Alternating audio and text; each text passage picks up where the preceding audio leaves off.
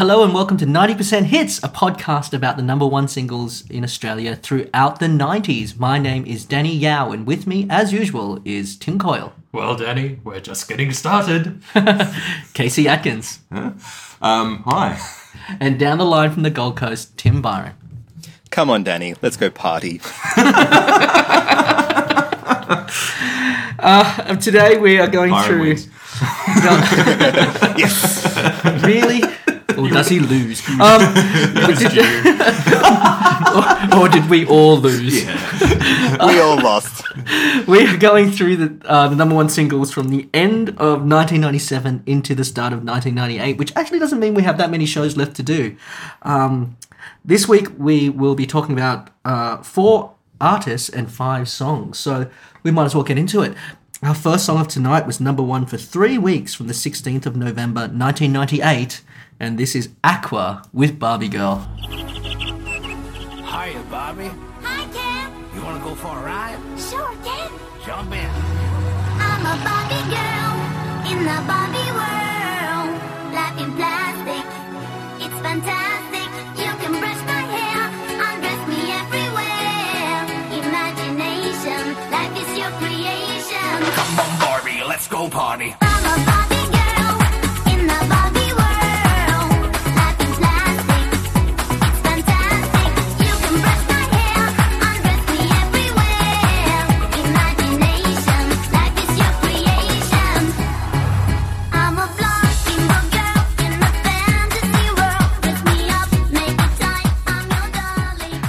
Okay, that was Barbie Girl by Aqua, number one for three weeks, uh, and a song that I think we all know. Tim Coyle, why don't we start with you? what does Barbie Girl mean to you? Uh, very little. it's. Uh, look, it, when it came out, I mean, it's, it is such an obvious novelty song uh, from a novelty band, um, which recorded a novelty album. Although, surprisingly, Aqua are still around. Um, which is an achievement in and of itself, but yeah, The novelty, at least.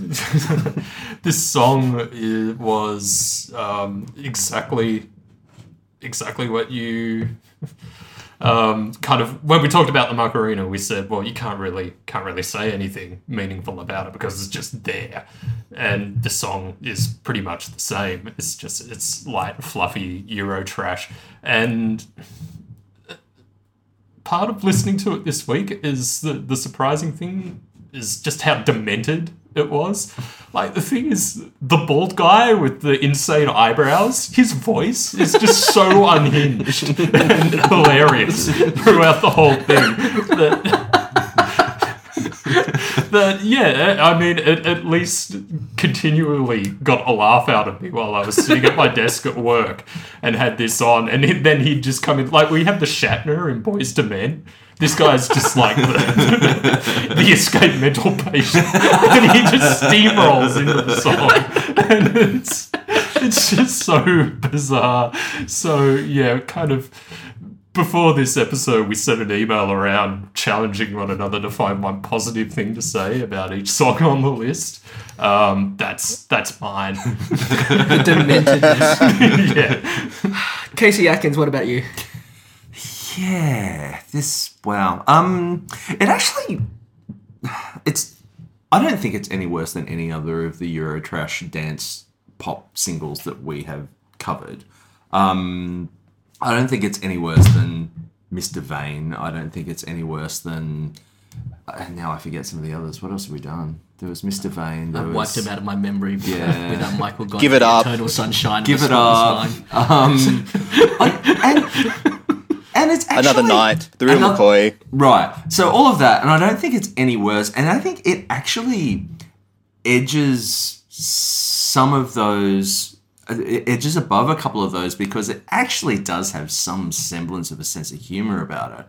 Um, I can't say that I like it, but I can certainly say why it was, or see why it was huge. You know, because it was kind of funny, and it was, yeah, and it's it is humor aimed at people without a sense of humor, but like it, it's still, you know what I mean by when I say that though. Yeah, yeah, Well, yeah. it's, It's- it's, it's the same thing as what we talked about with Shaggy. You've essentially got a guy with a stupid voice Yeah, yeah. cou- coupled with A girl with a stupid voice, and yeah. Um, in terms of the thing that, if I was to find one thing to like about it, the uh, chord changes when he comes in with his "Come on, Barbie, let's go party" bit are interesting enough. I'll give it that. True. Oh, and the um the uh, ooh oh ooh oh is a great book. Okay, uh, Tim Byron. Yeah. w- One of the things I remember from when we talked about Boombastic by Shaggy uh, a few weeks ago was that at that point, like I think I was slight, I was still young enough to kind of not be fussed by it being a novelty sounding kind of song. Like I was still kind of, you know, just that little bit young enough that it was kind of funny rather than just annoying. Yeah. And anyway, this song is what, uh, you know, eighteen months later. I- I'm not that young anymore. Right. a lot happens in that eighteen months, right? Yeah, that that It's a 18 very months was- formative was- eighteen months. it was a very formative 18 months. You know, it- my, my life had changed in also many ways. yeah. Uh, but, and you, one of the ways in which, and, and, and yeah, Barbie Girl was something by the end of 97 that I did not want a bar of. Um, listening to it, uh, but, you know, one one of the things I do notice is that, like, I think, didn't they tour Australia not too long ago?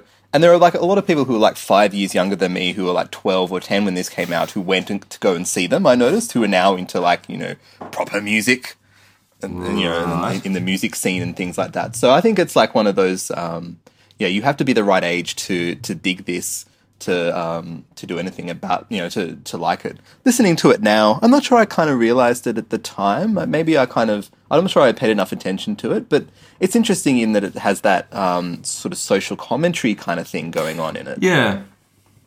because yeah, they they are commenting on um, you know being being I think they're Danish. That is confusing. yeah, they're Danish.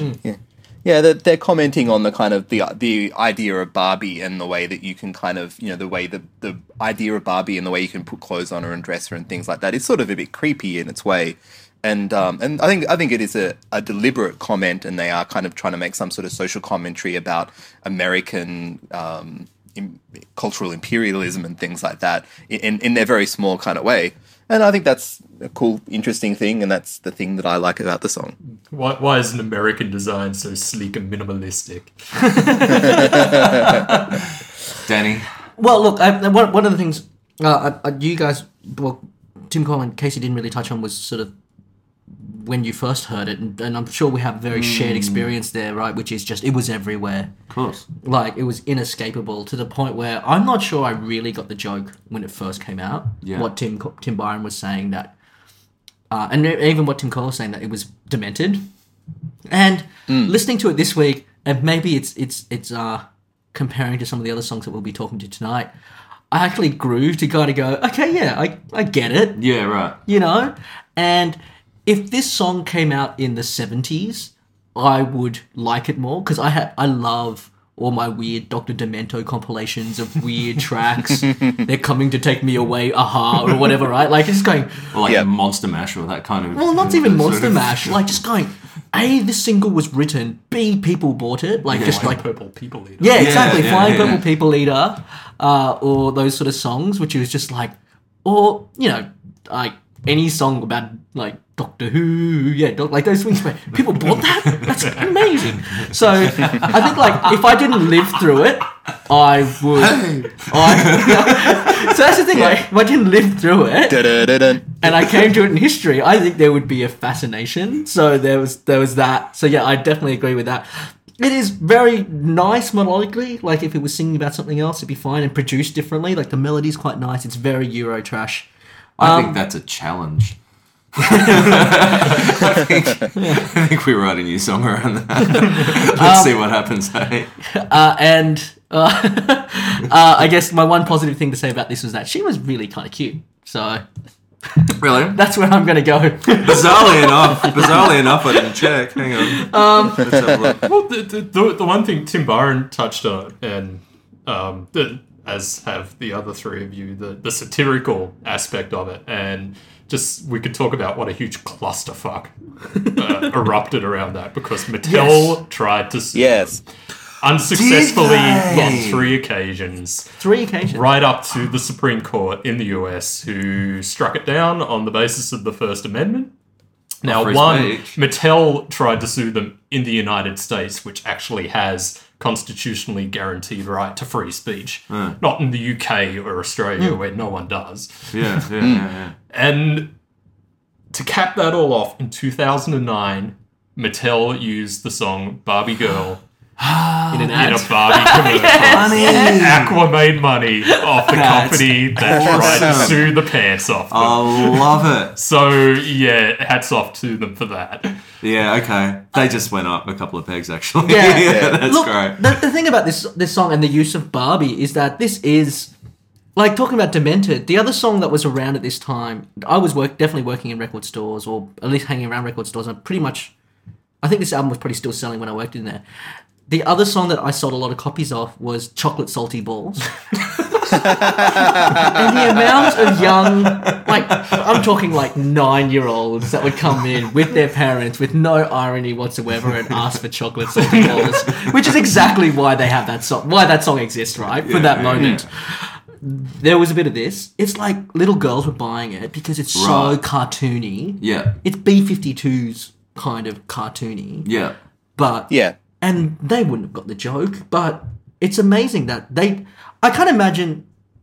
Like I did a bit of reading about them. They were in other bands and stuff like that. So I can't imagine they wrote this for kids. They weren't a kids novelty band, but then they had this song, and then they did the what looks like a very Katy Perry film clip now, and um, and marketed to kids, which wasn't really a kids song. Yeah, the thing with uh, with this song, I think, I think you're right that it, it the cartooniness is a very interesting thing about it, uh, because unlike the rest of the um, the kind of Eurotrash things that had come before it, which were all kind of marketed to people who are dancing, and, and you know they're meant to be things for people to dance to in a club. This is like very specifically marketed at kids. It's like a it's marketed at like the preteen audience, and it's kind of the the first in that kind of bunch of stuff like Steps and um, the Vengaboys, Boys, yeah. and um, all them, the kind of things that are marketed to preteens that are just kind of like silly, happy pop songs. And so I think this song is influential in that kind of way, in that it was moving away from like it, it does have like you know a fair bit of the Mr. Vain or Another Night about it, but it's got that kind of campy, cartoony kind of thing, and you can see that in the video clip. Like you can see the way that they kind of are just like uh, totally mugging it up to the camera Yeah. Like you know they've got these huge like eyebrows and like you know they're they're dancing around and Katy Perry does a similar thing and that's a good a good reference to something more By uh, cut more recent. By cartoony, Sorry? by cartoony, you obviously mean in aquascope, which is Yes, uh, in Aquascope. What? But just, All, the, just all, start their, all their film clips were brought to you by Is Aquascope. that is that like in is that like Dobley? Is that like Yeah, essentially yeah. in Dobley? Dobley. you know, Yeah, we got it did in that Dobley. It's almost like every film clip is a film with a, would with have a been would have been better in Dobley. Doubly. Sorry. Um, that, that was a Spinal Tap reference that Casey drove Yeah. into the ground. Um, but uh, yeah, I, I Which totally has never ever happened before. But Uh, that would that joke would have been better in Dobley. That, but going back, to Casey, Katy there's a fine line between stupid and clever. That that horse has been off to the knackery and has come back in like Yeah. dog food cans by this stage. So Do- Yeah. Dobley. Stop flogging it. You know what else uh, would sound better than doubly? Doubly. The sound of the barrel scratched to the.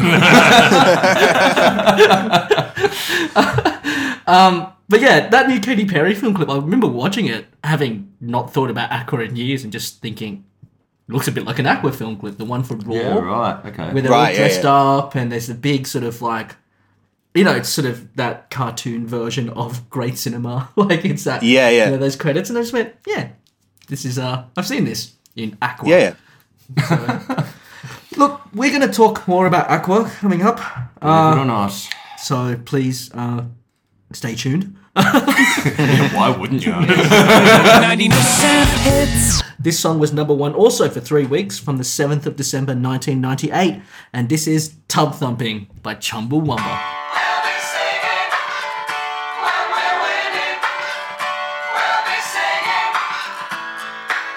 I get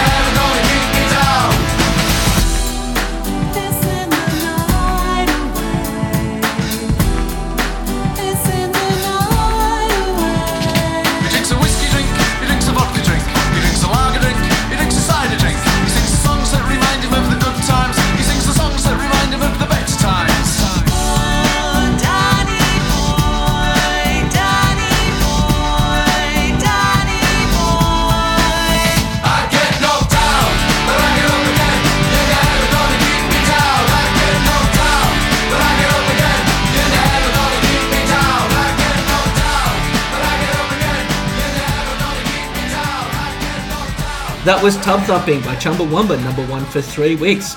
Casey Atkins. Do you get knocked down and then get up again? What's going to bring you down? often. Um, you know what? I don't mind this at all. Bizarrely enough, I um, I don't think this is too bad. I remember it pretty well, and I remember knowing it for quite a long time before somebody kind of explained it to me. Not the not that it requires that much explaining, but I just hadn't thought about it, and somebody just said, you know, this is about getting pissed and singing karaoke, and then I was just like, fuck yeah, it is. Okay, that rules. Okay, that's awesome. And um, I I think it just kind of works quite well for what it is. I listened to it again this week and I thought that again, yeah, it works and I enjoyed it. Yet um, it's a little lazy. It's only got two sections in it that are just repeated over and over again, which I think is uh, I think that's a little bit lazy. I think somebody could have written a decent middle eight for it to just fill it out and make it what could have been a much better song for what it is. Um, but obviously they didn't really need to. But I I don't really think it's it's that bad. I think it's a nice chant along kind of kind of kind of thing. I certainly wouldn't pull it out and listen to it if I didn't have to. But I also don't switch it off if it comes on, like the radio, or you know, I don't run out of a, a supermarket if it starts playing. like like that fucking down down prices are down thing. Sorry. Tim Byron. Yeah, for me, I remember this song very clearly, like singing this song with my friends in science class at the end of year 10, because this, this for me was at the end of year 10, and we'd had our exams and stuff when we were about to sort of go on to year 11. And so I think we were basically being babysat for the last sort of month of being at school. Yeah. I, I I remember. And so that was, this song really reminds me of that particular time because I remember singing it in class, in like a science class with some friends and um, and yeah, so a- as a song to sing along to with friends, which is I guess the point of the song and what they were trying to do, it's Exactly. pretty good. Uh, but at the same time, like you know, 15 years later, I'd never hear, need to hear this song again. It's like like Casey said, it's um pretty repetitive and it's just got the two sections, and so I've heard them enough that it's like it's done. I, I don't need to hear this song again. I mean, Chumbawamba were like were meant to be some sort of weird anarcho, um, you know, anti-capitalist, like anarchy kind of band um, that were like ex-punks, and like I had no idea about that at the time. And um, you know, there's nothing in the song that suggests that at all, apart from I guess the kind of you know trying to identify with the working class kind of thing that's going on. But um, yeah, it reminds me of being in, in year 10 and starting to sort of drink underage at parties and sort of trying out the various drinks that you could try out. Um, so perhaps it's a song that's very much about being 15, drinking underage, and like having fun with friends. And that's kind of cool. And I, I like that, uh, but I'm not 15 anymore. Yeah. Tim Coyle. It's kind of funny Danny mentioned the kind of "Da-da-da-da-da-da, hey kind of thing earlier because that's exactly what this song is.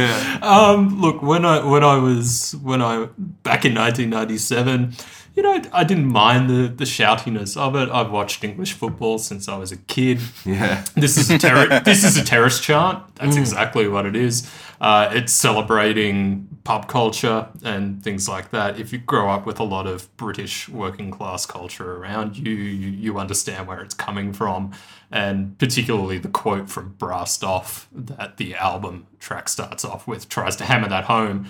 I also think that's kind of giving it ideas well beyond its station. Tim Byron mentions that they identified as punks, but there's nothing punk No. about this whatsoever. But listening to it now, oh, Christ. Oh, really? Uh, you know, there's there's a term in kind of programming, fractally wrong, that at every single resolution you can zoom in or zoom out of, it's wrong. this song is fractally shit. every single element at every single resolution you could zoom in on, it's crap. And yeah, uh, just the the sledgehammer guitars and the, the chanting, and it's so incoherent. I mean, what?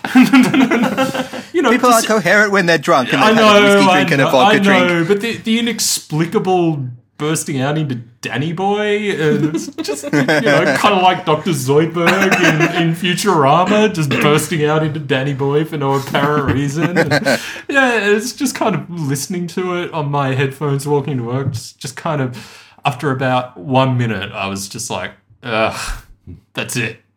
But after one minute, you've heard all the song has to offer. That's it. anyway. That- that- that is it. There's only so many more times you go, oh, I get knocked down. I get up again. Uh, uh. Uh, fuck off. oh, Danny boy. Before it gets to me, Tim Cole, do you want to explain the brassed off thing? Well, Brassed Off is. Um, Because Peter Postlethwaite's Yeah. speech. Yeah, it is. And Brassed Off is one in, well, it's a particular style and genre of British film, which directors like Mike Leigh um, have done, which is kind of the classic British working class, highly depressing. Um, but on the other hand, it's people standing in solidarity with the community thing. And look, the first four or so that you see, you're like, wow, that's quite affecting Yeah. uh, but and I'd seen more than four by the time I got to Brassed Off, and it was a case of, oh, for fuck's sake, it's So- like just join an organized crime syndicate or start selling drugs to rich people. That's how you will get money. That's how your lives will not be miserable anymore. But it's a miner's story and it's kind of um, Billy Elliot, that sort of thing. But, yeah, um, definitely. But And- Peter Postlethwaite, is that his name? Who Yes. Hmm. passed away recently. He does a speech that is on the album version to introduce this song. So I don't know if you guys heard that this week. Uh, No. Yeah, yeah, I think I heard a, a speech at the front. Yeah, The one that I was so- Which, it- yeah, I mean, it's it's kind of it's it's a nice message. The film has has a nice message that solidarity with your community is important, and particularly in the comment, uh, context of Brassed Off, which, as with all British film at the time, dealt with Thatcherism and the fallout. um, yeah, that's an important takeaway. But yeah, that point's made so much, and it's got nothing to do with the song whatsoever. As much as Chumbawamba would like to think it does. Well, I don't know. I, I guess for me, it does have that thing, which is you know that British culture of communities are made at the pub. Kind of even made around the soccer stadium, you know, like or the, or the football field. So there's that thing of, um, look, this isn't a song that is generous with musicality, but what there is is about, hey, it's just a general, hey, we can do this, let's get better, sort of thing, hmm. and which is a very sort of community message. This isn't a tender ballad written for one person. It's a song designed to play to ten thousand people and for them Yeah. to sing along, which they probably exceeded that in the height of their fame around here. So I actually quite like it. I mean, I actually disagree with some of the points that went around the table. I think the arrangement of it is very interesting. There's actually Yeah? yeah, the, the the last part of it when the trumpet is just doing random soloing over the end of it, I really like. It incorporates sort of different music, like the the brassed off thing. Um, do you know "I'll Fly Away"? That was used in "Oh Brother, Where Art Thou." One fine morning when this life is over, I'll... like that's in there. Like she sings that really? in the background of it. Like there's It's also the second one after Oh Danny Boy. yeah. It's- There's like kind of just weird, interesting things that makes it not. Uh, yeah, it makes it a little bit more interesting for me, and I just kind of like the spirit of it. I mean, it is a big, silly, dumb song, and I don't really expect more. But yeah, I don't know. I, I found it a bit of fun. I've listened to more repetitive songs in my life. Yeah. and I still do, and I kind of like it. It's kind of dance music in that sense. It's kind of just repetitive, and it's uh, it's and the energy behind it is Oh, there's, there's undeniable Unbelievable. spirit So- and energy, absolutely. I, th- I think a, an interesting thing with some of the political stuff that Tim Byron and I mentioned that they reverse engineered the song a little bit when there was the um, the uh, wharf. Uh, the Wharfies strike in Liverpool at the time, and basically the new Labour government had sold out uh, what was their core constituency, you would imagine. And for for a bit of context, it's like the people of Liverpool were basically the butt monkey of uh, Thatcher's Britain, and Thatcher's private communications kind of indicated That's your context. she she Thatcher, Thatcher's private communications. Monkey sex is your context. Thatcher's private communications indicated she kind of, you know, wouldn't have minded if Liverpool was firebombed back into the Stone Age and only refrained from doing so because, you know, people might have gotten a little funny about wiping out a civilian uh, civilian population. But um, and all the Beatles landmarks that she's probably worried more about them. which, yeah, it was a significant development in Britain because you have the Labour Party, which generally would be on wharf workers' side, uh, who abandoned them uh, at an important time for them, and that this song actually managed to fit into that context. Well, look, I mean, that's probably. I think it depends. I think that's a really good point, and I think how you feel about this song falls on how you feel about what happened there, because it's either a song about nothing, or a song that you can use to make for any situation where you feel battered down. You know, it's a ready-made anthem for any protest, and whether Yeah. that is, I get that, but as far as protest songs It's a little go, bit. It's a bit after the fact. Yeah, and it's it? and Like- it's not it's it's not articulate in a way that a protest song can mm. be. sure, it's not it's not protesting against anything. It's a song about protest. It's like if you want decent political songwriting at the time, it's like Manic Street Street Preachers already existed, and they're doing this kind of thing so much better than what Not the Chumbawamba. Manic Street Preachers. The one funny thing about Chumbawamba that I remember is that last year, and I've just looked up the date, it was in July last year that news stories started going around, like Rolling Stone and tweets and things like that, saying, and this was a headline Chumbawamba have split up. In other news, Chumbawamba were still together. Such an onion head. okay, so do we all know what a tub thumper is? It's like a politician going around, like you know, like tub, thumping the tubs, going like you know, you know, doing the um the the stump speech kind of thing, trying to rev up the uh, constituents to vote for him and stuff, right? Yeah, to some degree, but it also has to. It's, it's a ne- it's a negative thing as well. Well, its roots Like- are largely in um, war propaganda and some such in its political sense. It, it's it's it's a term about it's um it's also about being to some degree jumping on a bandwagon. I think, or well, not maybe maybe not jumping on a bandwagon, but um, like, well, it's not a positive term. Being a tump thumper No. is not a, is not a good thing. So I think that's funny. In the fact that they wrote a song about let's get behind something and then called it tub thumping. So uh, the other thing I wanted to bring up about this song is that uh, last year, I, uh, Tim Byron introduced me to a fantastic game show, a British panel show called Only Connect, uh, which is all about series and sequences, and you have to get things in the right sequence. And the question was, you had to na- you had to name all the alcohols mentioned in this song in order. Can we do it without looking? He drinks uh Whiskey, Whiskey drink, vodka, lager, cider. I really should have looked up the correct answer when I, before I asked that, but uh, we will Yeah. post up the answer on the blog. Our third song of tonight finds us back at the feet of Aqua.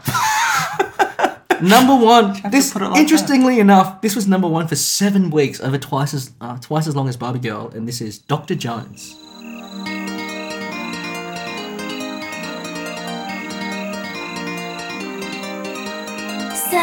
Sometimes the feeling is right. You fall in love for the first time. Heartbeat and kisses so sweet.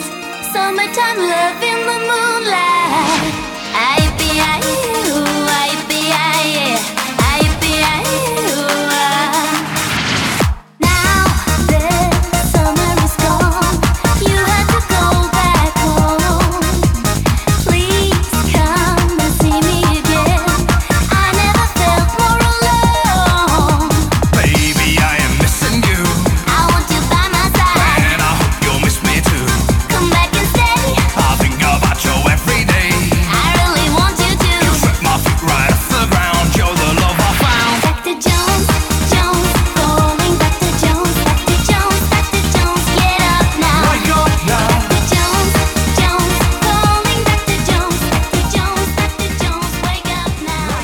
That was Dr. Jones by Aqua, number one for seven weeks uh, from 1997 through into 1998.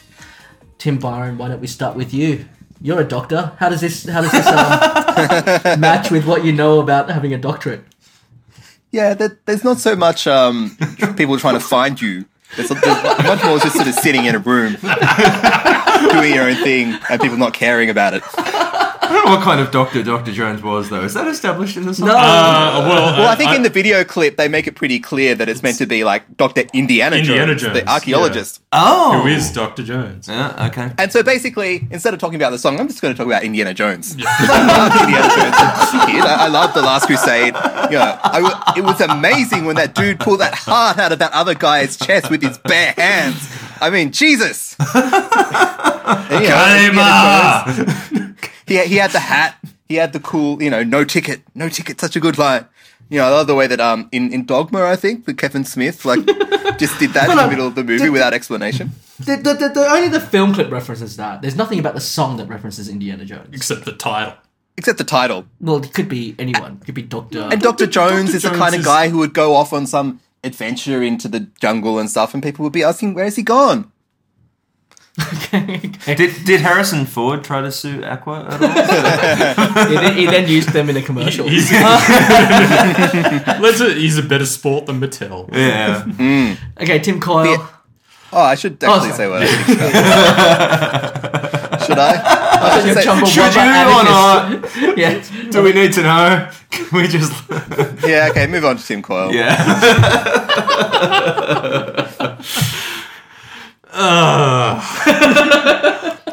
Well, on the one hand, I think, as Casey said with Barbie Girl, you can see why it's successful the way it is because it just lodges in your head and kind of like to stay on the Seinfeld thing, like the big giant red chicken in Kramer's apartment. it's just burning my brain. The whole thing was sending me nuts listening to it this week, and I couldn't stop listening to it this week. You always do that to yourself. What is with that? Uh, look, to be fair, I think it's a better song than Barbie Girl. But, you know, we're, t- we're talking about, you know, how do you, World's tallest midgets here. it's, like, it's like, how do you, how do you quantify this thing? And, yeah, it's kind of the margins it's so small as to be completely meaningless. Um, again, eyebrow dude. he just steamrolls in. He's great. I love him. I do now. I want him in my life. It's just the impression that this guy followed Sure the he needs a band, followed the band home from the pub. just interjecting in all these moments completely inappropriately. Can I, can I get a reference that only this room will get? He's like the drummer from Augie March. he talks too much. Someone had to in that band. It's like they're all in the studio, and then then he just butts in there. Who's this guy? I don't know. His eyebrows are impressive. Let's keep him. I thought it was just in to empty the bin. Like, like he's like he's a pet or something. It's like, can we keep him? Yeah. So again, again, he steals the show a bit, but oh, Yeah, it's just. Hmm. Yeah, that's that's all I can kind of get out of it. We've talked about the nutritional value of Yeah. of songs, and I mean we're beneath cardboard here. right? We're, we're kind of down at a bacterial level. Okay, well, Casey. Yeah, I think it's um like on on the charts for more than double the length of Barbie Girl and less than half the song of Barbie Girl, in my opinion. I don't think it's anywhere close. No, I don't think that either. No, you agree, Tim Byron? Yeah. I don't know what I don't know what planet Tim Coyle is on, but it sounds like it's fun there. Um, this just seems like I I'm baffled with the idea that this got stayed on the charts for so long. And honestly, if you'd have told me, um, knowing what I know. Or what's in my brain from a cultural perspective. If you'd have told me that Barbie Girl was on the charts for twelve weeks, I would have believed you. Like it feels like, and Tim Coyle's reference to the Macarena is a really good one because it's just one of those things that's there and still referenced. Doctor Jones is just the uh, just a, another song by the same band that sounds kind of the same that isn't quite as good, but they had to get something out um, because they had to follow it up, and so it and and people bought that too because they were the thing of the moment. But in terms of what it is um, as far as being a song is concerned, it's it's it's nowhere even close. I um, yeah, I don't really have a lot to say on it. I certainly, if we're going to go back to our original um, idea of, of today, I, I couldn't really find a lot to, to like in it. Um, except that guy. I mean, you, you're right. Like I did when Eyebrow Dude. Yeah, when eyebrow dude did come in. When I listened to this, I did find it a bit funny. It was like I, like, I, I did, I did have a giggle It's at eyebrow that dude his, this time his around. lines are so What, what is his line in this one? I forget. I didn't. Uh, I, I don't know. I haven't listened to it a couple of days. but- Like the thing is, um, it, it's very much an ESL kind of thing, or when you speak a no, when when you speak a second language, it's like my wife when she moved to France, she did her schooling in France, and part of her learning the language was watching Some Like It Hot in French over and over right. again, which you know kind of meant that you know, conversations with other French people got weird for a while because she was coming off as overly flirtatious. but um, yeah, it's kind of that thing where you know you're learning the language through popular culture, Yeah. and So hence Barbie's in Indiana Jones. and it's like some of the some of the lines with um, like it's advertising copy and it's insane advertising copy like touch me here touch me there hanky panky Yeah. it's it's inspired in its own demented way and But that's why it works. yeah and the thing is Yeah. being being danish and knowing what we know of the danish education system their english is probably impeccable but yeah there's that element of it of they don't really know what they're hmm. saying and therefore it's genius in its own hmm. stupid way I have to say, It's that I kind of thing. Sorry, it's that kind of thing that's like in the Fox by Ylvis that happened recently, where they where like people think it's funny kind of because they sing in odd kind of like the, the the words don't quite fit the melody in, in a kind of foreign language ESL kind of way, and people think it's funny for that reason. But the guys are obviously. Um, you know, well versed enough and well educated in English that that's a deliberate thing. That they're putting it on for the Western audience, for the um, the whitey, uh, not whitey, they're all white, um, for the the English speaking audience. Um, you know, because they think that we will find it funny if they do this thing, and I guess that works for them.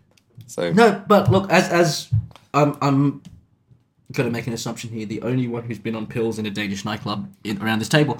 Um, yeah, i've been in a danish nightclub but i wasn't on pills but it's the same thing, right? It's like that that where language doesn't matter to the song at all. No.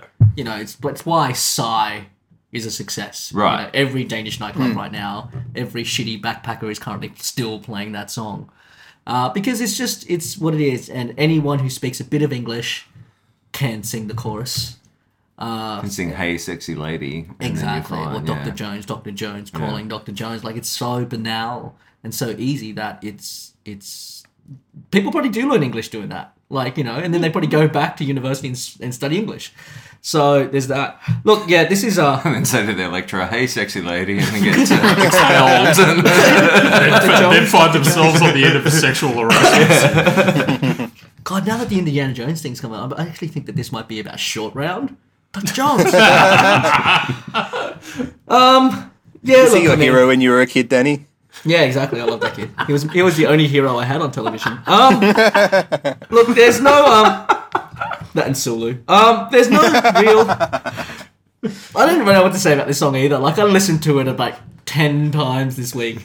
Or well, also not this week, but like last few weeks. But also just going the film. Like it's so sub Barbie Girl. yeah, It's the Yeah. only song in the world that falls into the genre of sub sub Barbie Girl.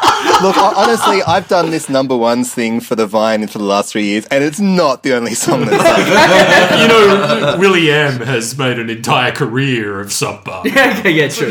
And LMFAO have made an entire career of sub Will I Am. No, but but it's just only has the elements of Barbie Girl, but a bit less, like the same kind of film clip, the same kind of hook.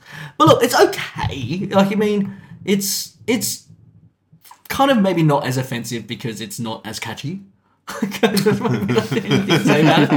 It's okay. I don't know what to say about Yeah, it. Really, I do wonder why it was number one for much longer than Barbie Girl. I wonder, like, whether there was some sort I of don't know. Um, of like hit. It was the time of year. No, like, was no. it just the parents were looking in record stores for something to get to their kids, and they they looked at the cartoony kind of thing of that and had heard it on the radio and thought, "Oh, that'll do." Whereas they weren't thinking about that when Barbie Girl was coming out. No new release singles would have came out because it, it crossed over the year. Record companies hmm. stopped shipping around the first week of December, and if it wasn't for the big day out, record companies would in this country record companies don't really start shipping new releases again till the start of February. Which is so you have two months off, especially in the nineties. That's sort of changed now now that we have iTunes. But it hmm. used to be you bloody put out Green Day and U2's greatest hits in the last week of December. You know this, Casey, right? Yeah, yeah, of course. And then you get a few big day out releases around the middle of January because some random indie band is touring and they haven't had a chance to put the record out yet. Yeah. Uh, But it doesn't really start again. So, especially in the pop world, it kind of just got a clear run. That's how you get over the Christmas. That's why Christmas singles in the UK is so important because you kind of have a free run for a couple of weeks. So this was um, in the in the face of no um, No real it had no- competition. No, no, competition. Yeah. no even even to the no. point where radio stations don't really even change their playlists over the Christmas break. yeah, So, yeah, I mean, that, that makes plenty of sense. And then on the other hand, Aqua Barbie Girl, which came out in sort of November, would have been in the most competitive time of the year. right.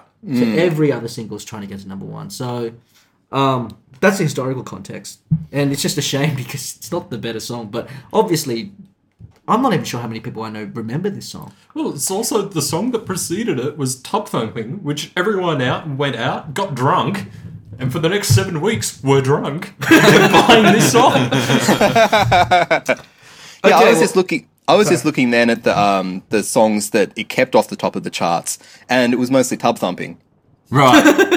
So obviously, like enough people had already bought that song that like you know it wasn't going to be at number one. So it was that, and as long as you love me by the Backstreet Boys that were um, that we may well cover in our um, Tumblr when we do the number And twos. blog. Yeah, well, but, Yeah. but maybe that was the thing. You kind of you went out for your big night, singing at kara- singing singing tub thumping at karaoke, and you woke up in the morning with kebab, copy of Doctor Jones, and a case of syphilis. So- and a horse's head, perhaps. Especially if you take pills in a Danish nightclub. So, do we re- remember anything else about Aqua? No. nah. No, Let's move on. yeah, like, I- I- we, we are trying not to move on right now, but I think it is time. Yeah, it's gonna happen. I, I had a bunch of other things to say, but I will stop. I was going to talk about that friggin' Barbie girl with Melissa Couts. What? Oh yeah, the Australia Day Barbecue girl ad. ad. Oh uh, my god. Sam Kekovich's oh, lamb. shit. But you're that, that would just belong on the blog, I think. That's a oh, perfect blog post. Fuck. I'm just sorry I did that to you, Casey. Oh, what? You know, Casey's having a blue screen of death.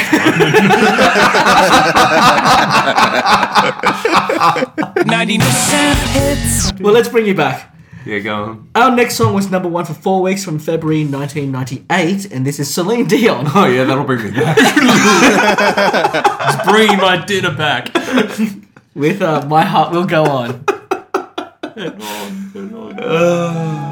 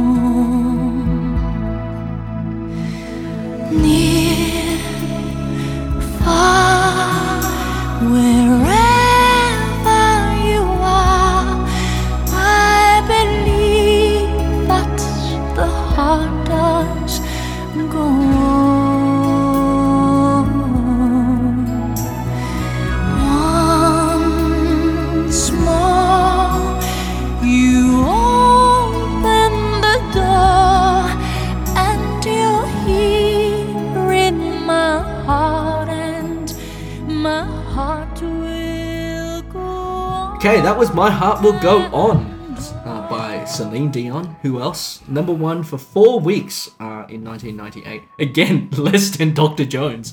But um, here's the world that we're living in. Uh, Tim Coyle, we're back around to you. What do you think of this song?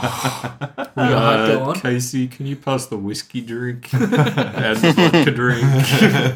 Uh, you get the idea. Um, And the heroin drink. yeah, you know, it's, it's kind of we we, we all, um, as this song was playing, just ran to the freezer to to liquor up to be able to withstand this. It's such a horror show. Um, So, what was the thing that you found to like about it? it ended. oh, good call. that is the only good Gold. thing about it. Um, it's. I mean, this is. It's a Celine Dion love song for the ages, dialed up to eleven, because it's in a James Cameron film, and in a James Cameron film, everything has to be dialed up to to eleven. And look, the thing for me is. Look, obviously, I hated it at the time. I've never seen the film Titanic on principle. I never will. Um, and yeah, just kind of this phenomena of people going back to watch it five, six, seven times, which was bizarre. Yeah, second highest grossing Yeah. film of all time. And- What behind Avatar? Yes.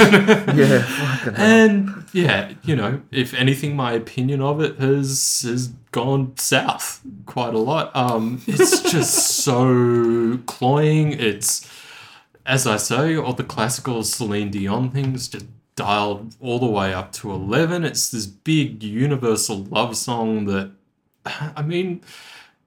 Uh, discussing a lot of Celine Dion songs here and on the blog, kind of what I found is that these things don't resonate for me largely because there's no specifics in there. No. She never says anything specific about who this song is addressed to. Now, in part, that's why it works for so many people. They can just insert themselves and someone else into this song, and, you know, it's about love for the ages.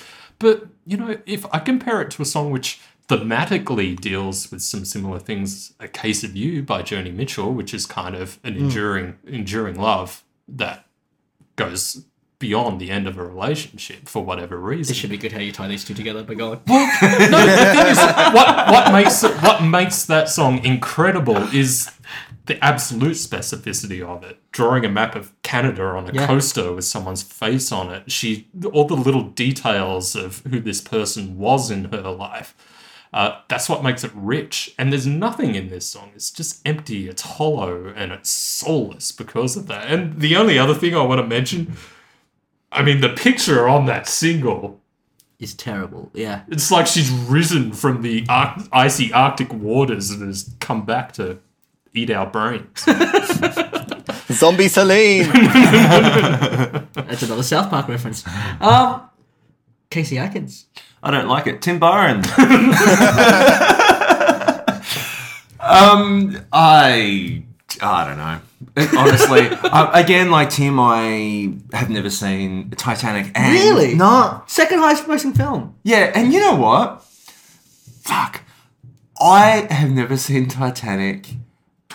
And I would say that this song has quite a lot to do with the fact that I never went and saw it. I'm deadly serious. I'm deadly serious. Not because I thought that this song would be playing underneath it for the entire freaking time or anything silly like that, but it was just out of protest. This is like at, at the time, this is one of the worst fucking songs I've ever heard in my life, and I can't escape it in my normal life. Why would I put myself into another situation under which I knew I would hear the fucking thing again, at least in part?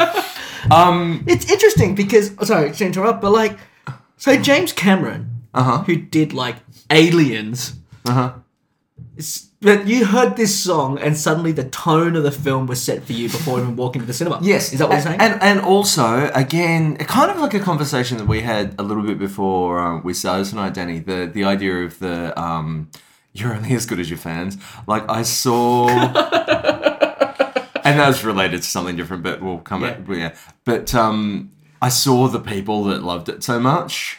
And the reactions that they were having, and I was like, "So, you're the people who also like Celine Dion songs, and and and and fucking hell. And if we're going to talk about James Cameron a bit briefly, um, I hate the fact that I did go and see Avatar because you know everybody was like, no, no, no, no, no. Even you will like this, and I fucking hated that too. And I wish that I haven't seen Avatar the- either for the same reason. This is the you thing. know, It's like Avatar was dances with blue people, and Ah. Titanic, I'm with guessing, Girls. is dances with, Dances with Pocahontas. is dances with the working class. Ah. So It was dances with the working It was class. dances with with wolves meets the fucking Matrix. Fuck that, Tim Byron.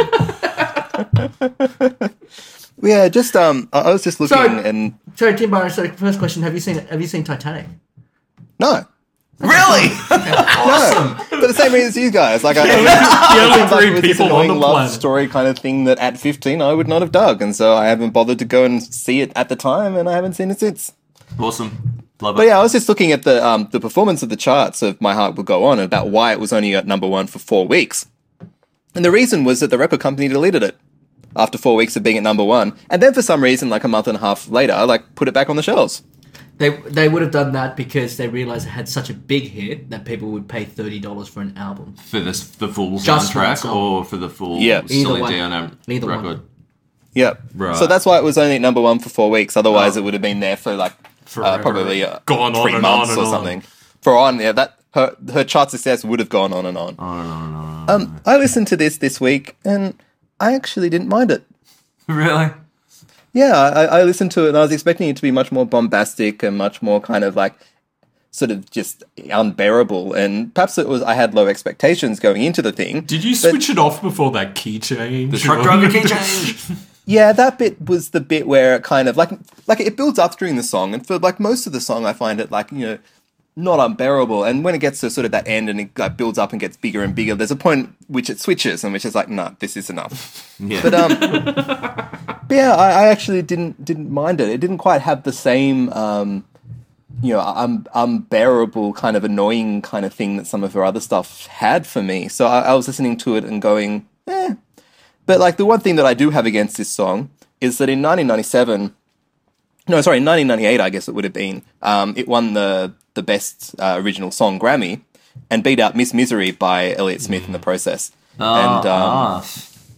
Well, And which- yeah. it is memorable for the image of Celine Dion and Elliott Smith kind of holding hands on a stage. yeah, and um, and Elliott Smith said that apparently Celine Dion was really nice and uh, to him, and that you know they had quite a good conversation, and he went in thinking that she would be you know a huge bitch, and he was actually quite surprised.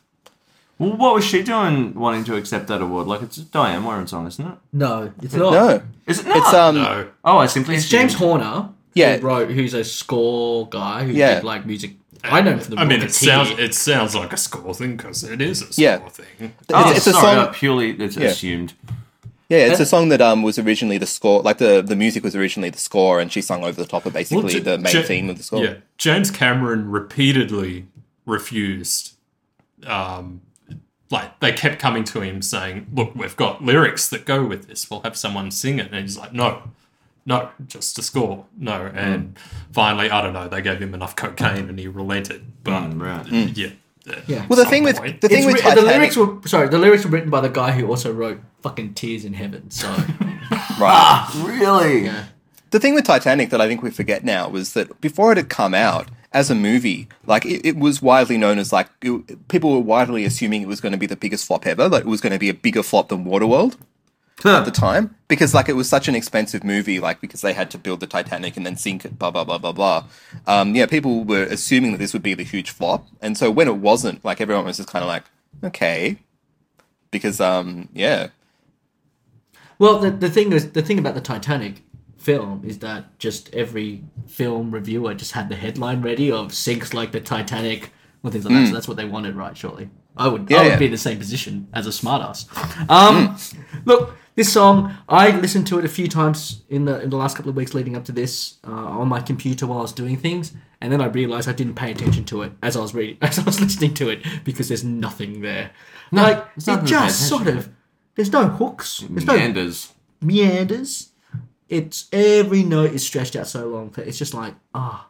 So can I also just say I've never seen Titanic either. That's, So the, the second highest grossing film of all I time. love it. None of us have seen it. That's so good. God, there's a lot of women out there. And um Um Bunch so- of women and a bunch of blokes trying to get laid. Yeah, I don't know. It just is a very, very strange, strange song for me. It is her biggest hit. You know, because of the movie. Yes. It's the most well Yeah. known song, for sure. Yeah. Well, it wasn't. Well, it certainly wasn't her longest stretch at number one for a single, though. No, but this. No. But when you hear the name Celine Dion, this is the song that comes Yeah. to mind. It's a signature Yeah. song, really. Um, yeah, so I Yeah, don't she know. would perform this as the encore at her live shows even today in Vegas. Like Yeah, this would be yeah. the encore. Good, so I know when to leave, i.e., before it starts. Um, look, it. Uh, I walked past a Celine Dion show at um at Vegas? Vegas, last Oh, right, year. really? I walked past the theater. It's at she and um, Did, did you get a shiver? no, yeah, she and Elton John have uh, have their own Yeah, theaters at Caesar's Palace now. can I just say my favorite story about this song uh, is Kate Winslet saying that she hates it because for the, since this song Because she been has a released- sense of humor. Because Kate No. Winslet is awesome. No, because since this song has been released, she's been into hundreds of restaurants where people will see her walk in and then they decide to put the song on. she's there. and she's like, people have to stop doing that. Like, I just think, as much as we hate it, we do not hate it as much as poor Kate Winslet. Oh, So, yeah, but I mean, I, I I don't think poor Kate Winslet is a particularly accurate phrase to I don't know. to utter at any point. I don't think She seems okay. She don't doesn't think- deserve to have to listen to this song every No, time she leaves the she house. seems Or really be nice. associated with it in most people's. She, she seems very nice, but I don't think poor is a good word to put it in the same sentence as Kate Winslet is the point. Unfortunate. perhaps? Unfortunate. Yes, unfortunate. There you Yes. go. But, uh, Much like the passengers on the Titanic. Who had it worse, Titanic Yeah. passengers or Kate Winslet? Well, you know, that's. well, look, Or this the brings- people who had to listen to this. This brings us really to the end of our Celine Dis- Dion discussion and her dominating of this end of this decade. Do we have anything else to add about her career? Fuck no, let's just we- get the hell on with it. Our last song of tonight uh, was number one for just one week on the 15th of March 1998. And this is Run DMC versus Oh, yeah. Jason Nevins with It's Like That.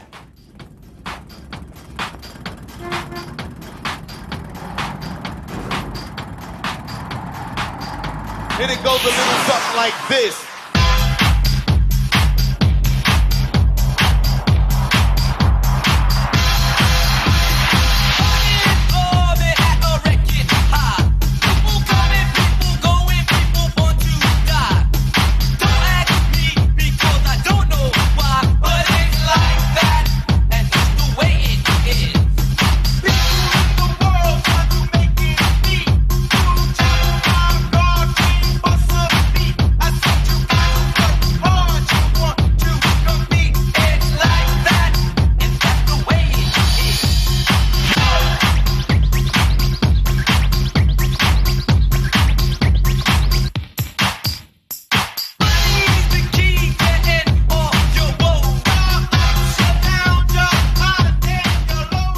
Was Run DMC versus Jason Nevins with It's Like That.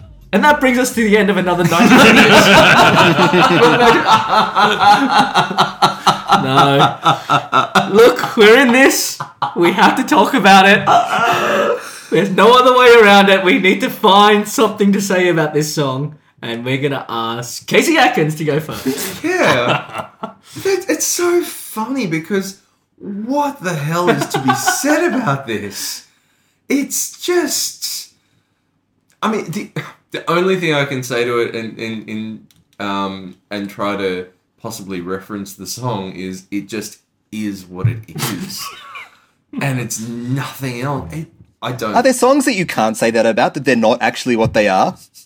yes!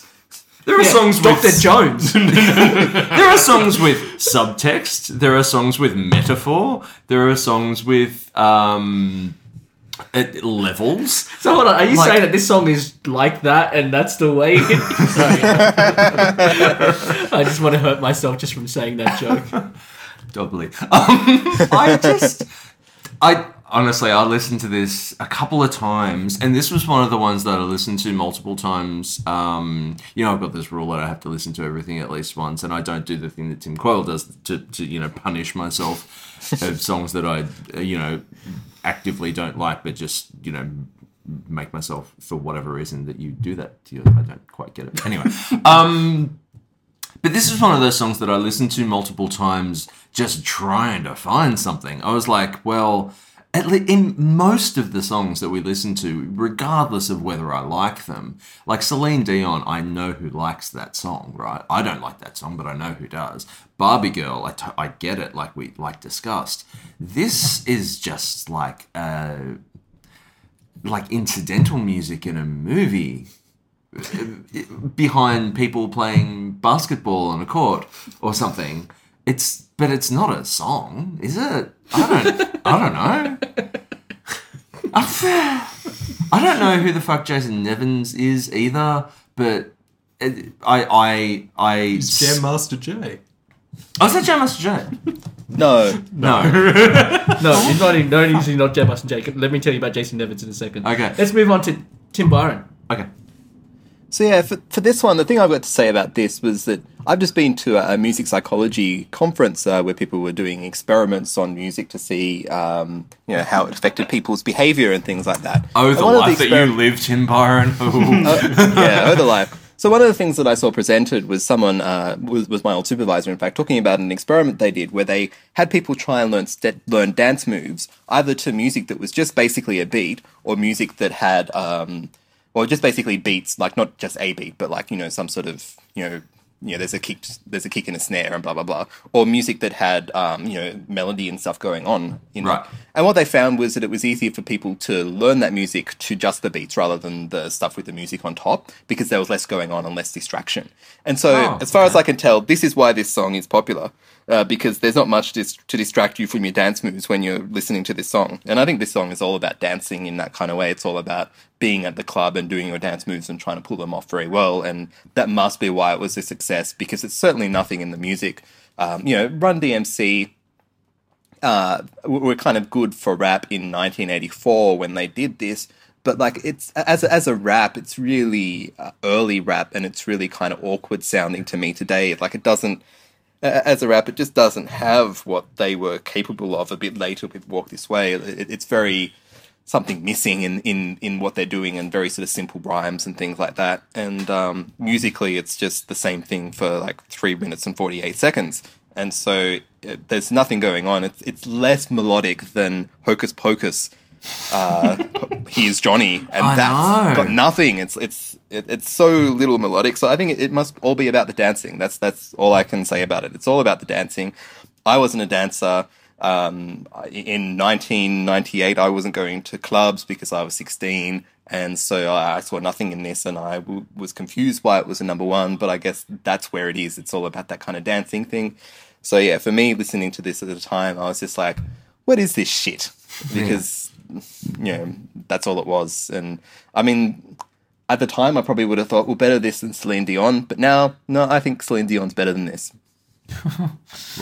Tim Kyle. Well, for all our young listeners out there, you stay in school, okay? That, that's what this song Don't is. want to end up listening to this song. yeah. What you're trying to say. but that's what this song is, isn't it? It's just an extended PSA. um, if you actually listen to it, which I don't think. No. Like everyone else just gave up I- I- rather than listen to the lyrics. You know what? I heard this song. I didn't listen to it, but I heard it. there was no active engagement. Um, look, uh, the thing is, at the at the time, uh, I had started to get into old school hip hop hop to impress a girl, Right. largely. Who, which And- one? Tell me. um, later. Okay. Um, Beep it out. You're saying to the mic clearly now. and look, the thing is, Run, Run DMC factor heavily into into that kind of when you when you're going into that kind of thing and researching hmm. it and listening to it. And look, when you see the name Run DMC, especially after you've seen Aqua, Yeah. Celine Dion. Totally. You're like, okay, I, you know, I, I this have is going to be same reflex. this is going to be blessed l- relief. Yeah. But no, No. this is just yeah. It's it's got that PSA element to it that um, there's just there's nothing.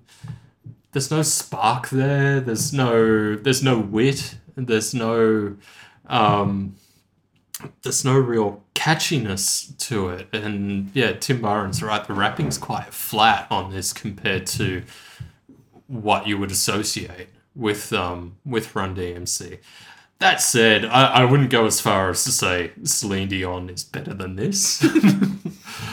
but Just because yeah, you couldn't bring yourself to say it. yeah, no, no, no, no, no. No, there's a, there's still something a bit more to it. Uh, the one thing I will say is that this actually will take us back to an earlier episode of 90% Hits because this appeared on uh, the same release that had Sucker MCs on it, which ah. was ah. what Sucker DJ was written in response to. Ah. so we've go. come Full full circle. circle there. What a circle it was. Yeah, this, this is such. We a- are- That's the way it is. yeah, this, this is such an uninspiring song by you know a couple of guys who could be quite inspiring at times. So yeah, that's the shame of it, I guess. Well, it's a remix, and it's Yeah. Jason Nevins sort of I don't know what he like. I listened to the original this week, and it did like it. It definitely doesn't have the intense heavy dance groove,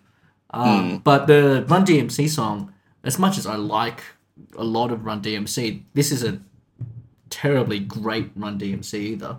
So It isn't. Did you say? So? yeah, I don't think so. It's got a cool kind of message and cool beat, but like I guess they were very sort of minimalist anyway. But look, it's it's so boring. I mean, I just didn't get anything out of it. It's interesting what Tim Byron said that it's really about the groove and the beat and just keeping it, and so you can do what you want on top of it. The film clip definitely suggests that, but mm. it's just nothing. It is nothing. It just I can't believe it did anything for Run DMC's career. I, to be honest, it's one of the very few songs in this entire 90% Hits podcast where I look at the list and I didn't know the song before I listened to it. And then I listened to it, and then I went, I "Oh yeah, I did it. know this song." Oh, I didn't know it when I I just listened to it. forgot it if I did know it.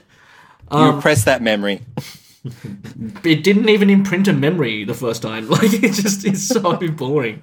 So I don't know what else to say except I looked up Jason Nevins um, in uh, on Wikipedia today, and I hope it's still up there for anyone who looks at it.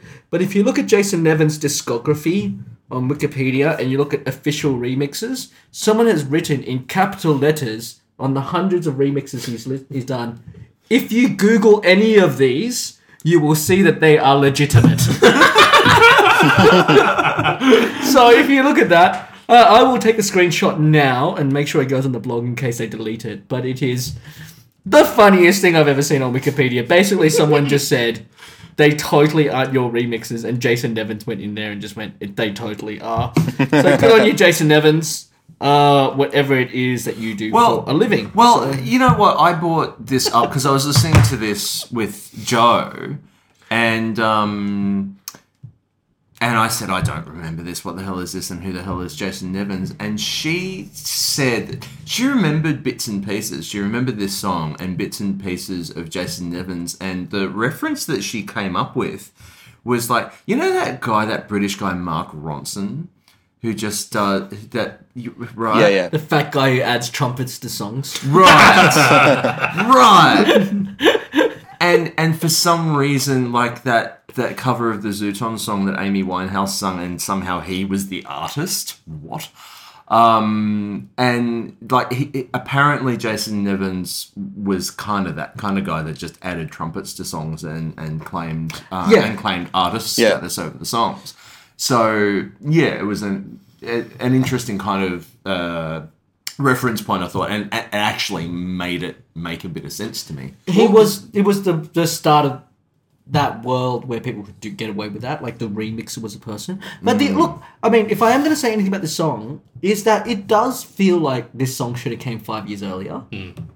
Yeah. Well, it's like it was Or not trying. at all. It was. it's like it was trying to. It was trying to kick off some 1980s nostalgia and retro kind of thing, and actually, it was 10 years too early in Yeah. that way. yeah. Um, but So either way, so Yeah. D- Danny was like five years too late. Tim's ten years too early. It just was. It's never going to be the right time for this Okay. guy. No. J- Jason Nevin's Googleable list of folks he has remixed for is a bit of a rogues gallery, actually. Oh, God, it's huge. I mean, yeah, Including Celine Dion. To link it No, back to the last really? one. Chris That's like Brown. the- Chris Brown. I mean, fuck that guy. Florida. Flow rider. No, Flow Rider. Whatever. Flo Rida. Fuck that guy. Run to muck. LL Cool J featuring Jennifer Lopez. Jay-Z. I said. Miley Cyrus. Oh. Who? Oh, Rob yeah. Thomas. Oh. Ooh. Toby Keith. He's remixed some great songs, Toby I have to say. But like he's just I think it's made most of them better. But they're like the ninth track on the CD too. Selena of, like, Gomez. So you know, it's just like, I, like I don't even know if they're official remixes or if this guy still just sitting in his basement, just going, oh, well, uh, fucking, what's a, what's a, like, Girls Aloud, friggin' The Promise that came out like three years ago. Like, who the fuck would have called Jason Nevins to remix that? Like he probably just did that in his bedroom and then put it on YouTube and went, "Hey, it's a Jason Nevins remix." Google it if you, don't believe it's legitimate. That's yeah, but that's the that's the, impre- that's the impression I've got. Jason Nevins is a guy in a basement on his computer googling celebrity upskirts and then just kind of remixing whatever names come up. But I think there's Another that kind similarity thing- to Mark Ronson. 90% hits. Look, that brings us to the end of a very interesting episode of 90% hits. I have to say that went better than I thought. A lot better than I thought it was going to Uh, go. Until this bit where we have to choose our favorite song. I think we're better off choosing the worst. Nah. No, no, Stick with it. no, Stick with it's it. going to be our favorite. Stick with The it. one song that you're going to be happy to hear again in any context. Okay. And the songs that we spoke about, for that, just to recap, was Aqua with Barbie Girl, Chumbawamba with Tub Thumping, Aqua with Dr. Jones, Celine Dion with My Heart Will Go On, and Run Demuk versus Jason Nevin. It's like that. So, Tim Byron. For me, it's going to be Tub Thumping by Chumbawamba. It, it's just like a, a few head and shoulders above the rest. Yeah.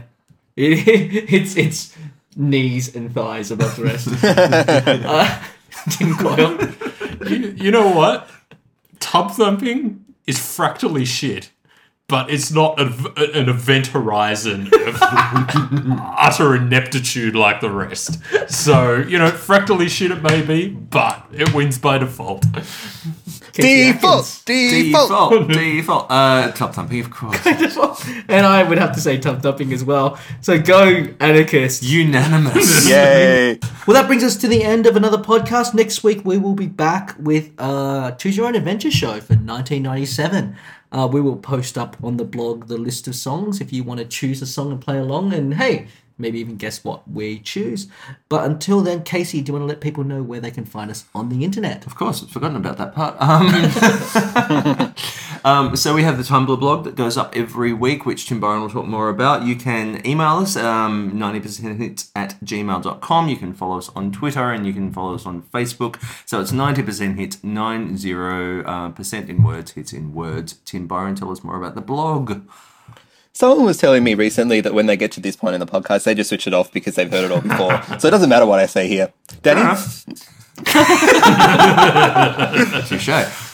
You're right, because there are some podcasts that I listen to where they sort of talk about the film they're going to review next week at the very end of the podcast, which is maybe an interesting thing we should work on. And I'm deliberately putting this in so that person misses out on all this int- m- remotely interesting content. But let's work on something just to annoy that person. But um, yeah, Yeah, let's alienate Hey, Ben. one of our few listeners. What a good idea. no, but it's, it's okay. Have you ever done that thing where you loved an album and then, like years later, someone told you there was a hidden track on that album? That's a little different. That's what this is. This is the hidden track. This is not the hidden track. No, it's not good. um, either way, uh, look, Tim Bone didn't say it, but if you have stayed with us, once again, let us just pitch for your comments, and we love all the comments and emails and stuff that we get on the blog and Twitter. we do. comments and uh, rate us on iTunes. It helps come up in search, and it's really helpful for us and show us your appreciation. Uh, until then. If you know what happened to Mary, please let us know because uh, she's still dead. Anyway.